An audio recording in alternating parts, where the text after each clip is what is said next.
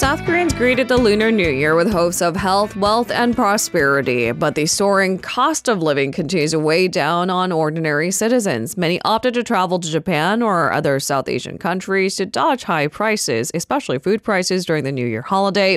And more people are closing their wallets on even the basic necessities on things like food, gas, and medical expenses. On today's GMS Focus, we look into what's causing the steep and prolonged price hikes, when and if it will peak, and how it will shape the government's future fiscal policies.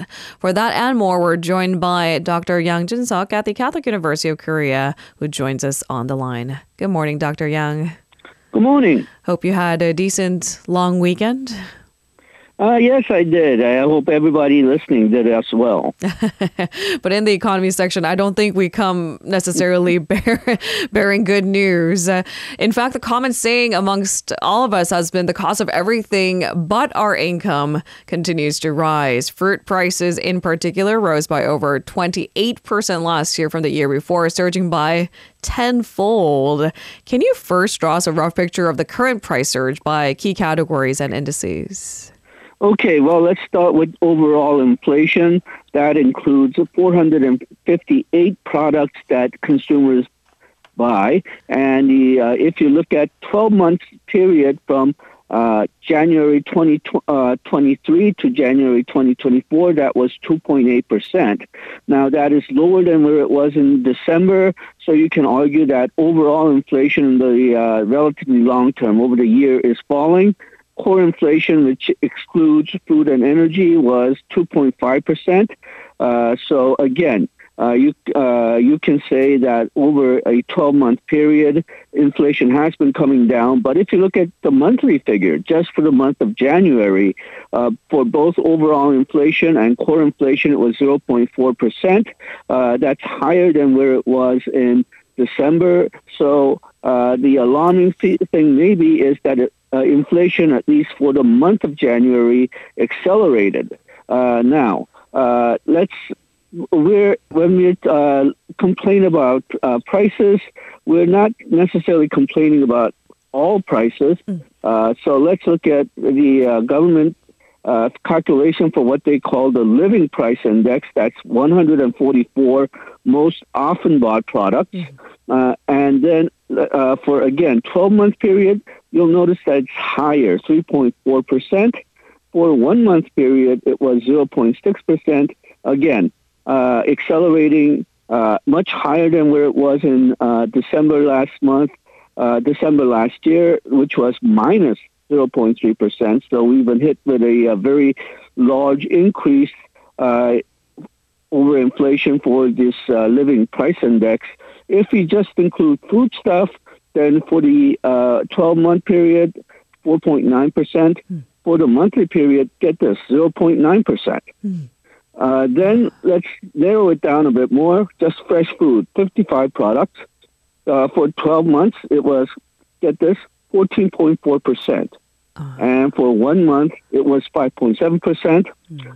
And, excuse me, and a lot of that increase just came with fruits. For fruit, 12-month period, 28.5%, and monthly figure was 4.4%. So just over the month of January, price of fruits went up by 4.4%. That's in addition to 7.4% increase that we saw for the month of December. So most of the food increases took place with fruits and vegetables. The highest price increases over 12 months took place with apples, 56.8%, mandarin oranges, 39.8%, and scallion, 60.8% over the last 12 months. If you just look at the month of January, mandarin oranges went up by 23.4% in just 1 month. Paprika, 43.4%, cucumber, 30%, pumpkins, 40.6%, green peppers, 24.4%, and eggplants, 36.1%. So the price increase was really concentrated on fruits and vegetables. Professor Yang, I thought it was all in my head. I thought the paprikas were very expensive in the month of January, but it wasn't in my head. It's definitely reflected in the numbers. But when we had a similar conversation around a different holiday, like Chuseok, for example, you also reminded our listeners that we do see a usual price spike, if you will, ahead of the holidays. But beyond that, what are some of the main factors that are continuing to drive up these prices noticeably high, especially in the month of January?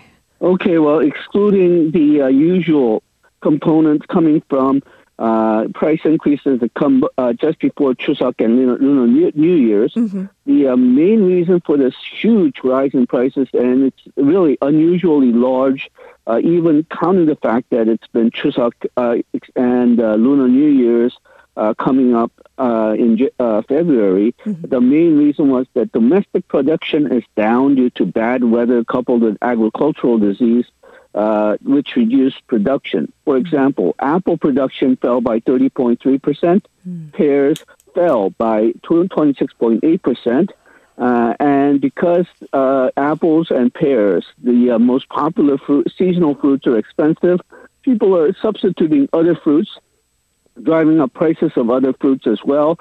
Mandarin oranges are the best example. And then usually when we have situations like this, the government tries to import more foodstuff from abroad, but that doesn't apply for apples and pears because Korea limits the imports of apples and pears from abroad, even with countries that Korea has FTAs with, in fear of agricultural diseases. So we haven't been able to increase imports for apples and pears. But in addition, it might not be perfect substitutes because a lot of people complain that taste of Korean apples and pears are different from foreign apples and pears. Government has reduced tariffs on 6 other type of fruits, bananas, pineapples, mangoes, grapefruits, avocados, and oranges. But note that these are fruits that are not typically grown in Korea. And the rise in price of fruits may be more noticeable psychologically because in January 2023, apples and pear prices have been lower than average over the last 5 or 10 years. So these prices have obviously dampened domestic demand to record low levels. And the big question going forward is, can things get better this year? Some analysts say the pain of price hikes and its aftermath is only just beginning. I mean, from what we try to understand of climate change, there's no guarantee that we won't get another season of bad weather this year. Right. So first of all, let me explain inflation. A lot of people seem to misunderstand inflation with high price levels. Inflation means increase in prices. So let's say inflation just suddenly stops today. That means prices stop rising, but we're still stuck with high prices because of the previous inflation that has piled up. So what people may want is deflation, reduction in prices. We sometimes get that after the Lunar New Year's, after Chuseok. So we may look forward to some reduction in prices, but there are some fundamental reasons here why the price levels may stay up. First of all, inflation is still high, 2.8% we mentioned previously. It is falling, and it's lower than many other advanced countries like the United States. But because inflation is still high, high prices are likely to stay, and prices are still rising, though we may look forward to fruit and vegetable prices falling a bit after Lunar New Year, so we may see the prices falling there. But also, food in Korea is expensive even in normal times.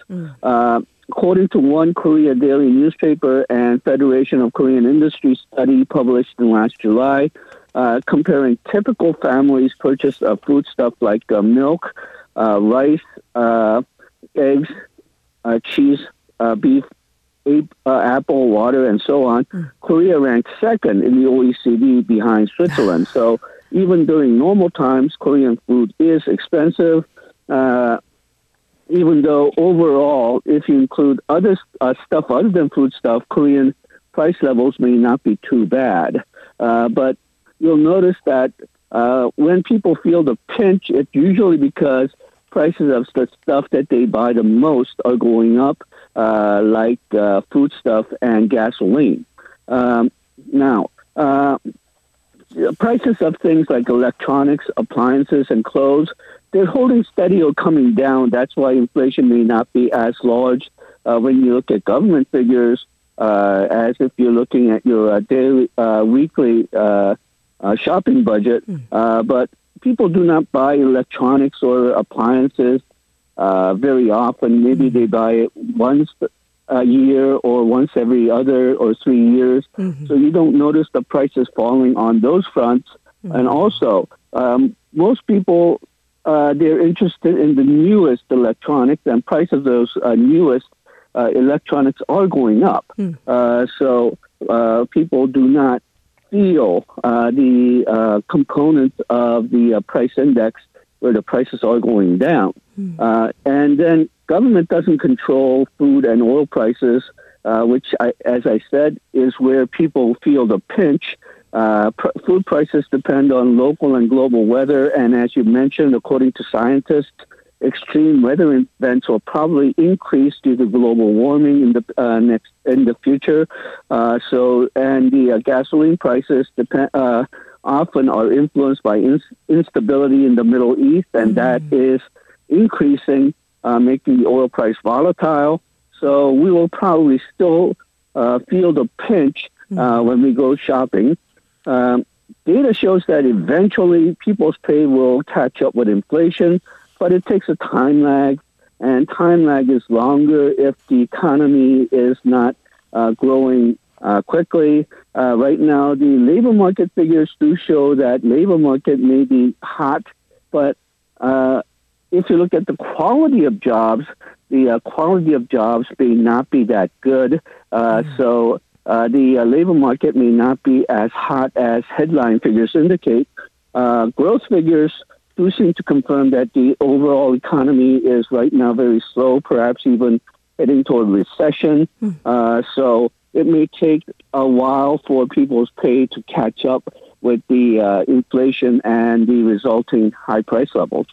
All right, given our discussion today, then the big question becomes, how does the government need to position itself going forward? So the KDI has assessed that Korea's sluggish economy amid weak domestic spending is being mitigated by a recovery in export numbers. But the widening gap between domestic demand and exports remains a key challenge. So how will this shape the government's fiscal policies going forward, Professor Yang? Okay, well, exports do seem to be recovering, and the reason that we're very much interested in exports is it takes about 45% of Korea's GDP, and growth numbers obviously depend on global growth rates and growth rates of our main trade partners, the United States and China. The IMF did revise global growth slightly upwards in January. That was in large part due to their revision of growth for United States. Their previous estimate was 1.5%, but now it's 2.1%. So U.S. has gotten a really large revision upwards. Growth for China was revised upwards as well, but as the news keep on pointing out, China is facing a lot of problems. China claimed that it grew by 5.2% in 2023, but many critics are questioning those numbers. It may be somewhere between 0.5 percentage points to 2 percentage points lower than the government's official announcements. But let's hope that exports does recover because otherwise Korean growth may not, be really lackluster this year. And exports do not affect perhaps the entire population, entire labor force of Korea, because they only affect a limited number of industries like semiconductors, automobiles, petroleum products, and steel. The employment in manufacturing is only about 16% of the total labor force, and most of our export industries are obviously manufacturing. So if you want the entire country to grow, then you also need domestic consumption to grow as well. But the problem is because of rising prices, because of uncertainties about interest rates, because growth is slowing down, people are pulling back from consumption. Ideally, if growth falls below Korea's potential output, then government spending should rise in order to compensate and maintain at least some level of spending for the economy. But there are four reasons why government should hold back on increasing spending for now. First, and perhaps the most important, is that while growth rate may be lower than what we would like, the current growth may be at or very near the normal level, what we call potential growth rate.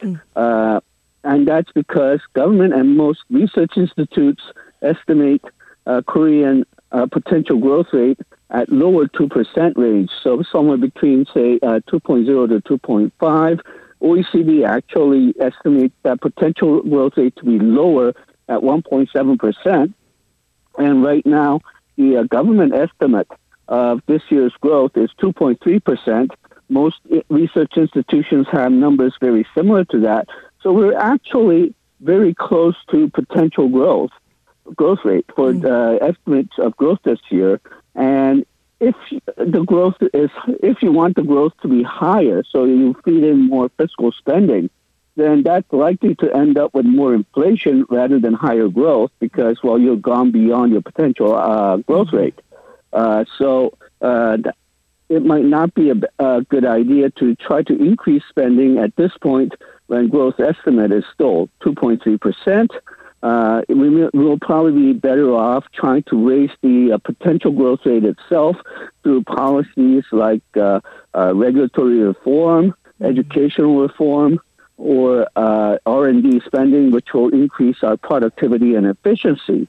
And then second reason why we should perhaps hold off on increasing government spending for this year is that government spending for this year is already very large. The government spending plan for this year is the largest in terms of formal budget. And second, if supplementary budgets are included, so this year's budget really is a huge budget to begin with. And that brings us to the third reason, which is that because of the large spending that's planned, but tax revenues are likely to come down this year compared to last year. So the managed fiscal budget deficit is likely to be above government's 3% target level. Right now, it seems like it's going to hit deficit is going to hit 3.9%, and that's getting a lot of people worried that government deficit may become a permanent feature of Korean budget. And finally, this is a National Assembly election year. So raising spending may result in unnecessary pork barrel spending rather than what is needed to vitalize the economy. Now, of course, if you have to spend money to keep up the growth rate, then you have to spend money. But it's probably much too early in the year to calculate what the actual growth rate is going to be this year. Right now, the best estimate we have is 2.3%, and that's very close to potential. As I said, if you try to raise growth beyond the potential growth rate, you're likely to end up with higher inflation rather than more growth and more jobs. So the best advice right now will be to wait and see if the growth rate really does fall over the course of the year. Plan any additional spending if necessary at the second half of the year, since I mentioned that we have a very large spending budget this year, and government has pledged that more than half of it will be spent during the first half of the year. Okay, so for now, wait and see approach. Hold back on government spending until the second half of the year and see where it takes us. Thank you very much, Professor Yang, for today's insights. We'll speak to you again next week. Thank you. If you're listening to our program using the podcast service, just a reminder that we do go live Monday through Friday, 7 a.m. Korea Standard Time. So tune in and help us make the show more informative by giving us your input. See you bright and early on Good Morning Seoul.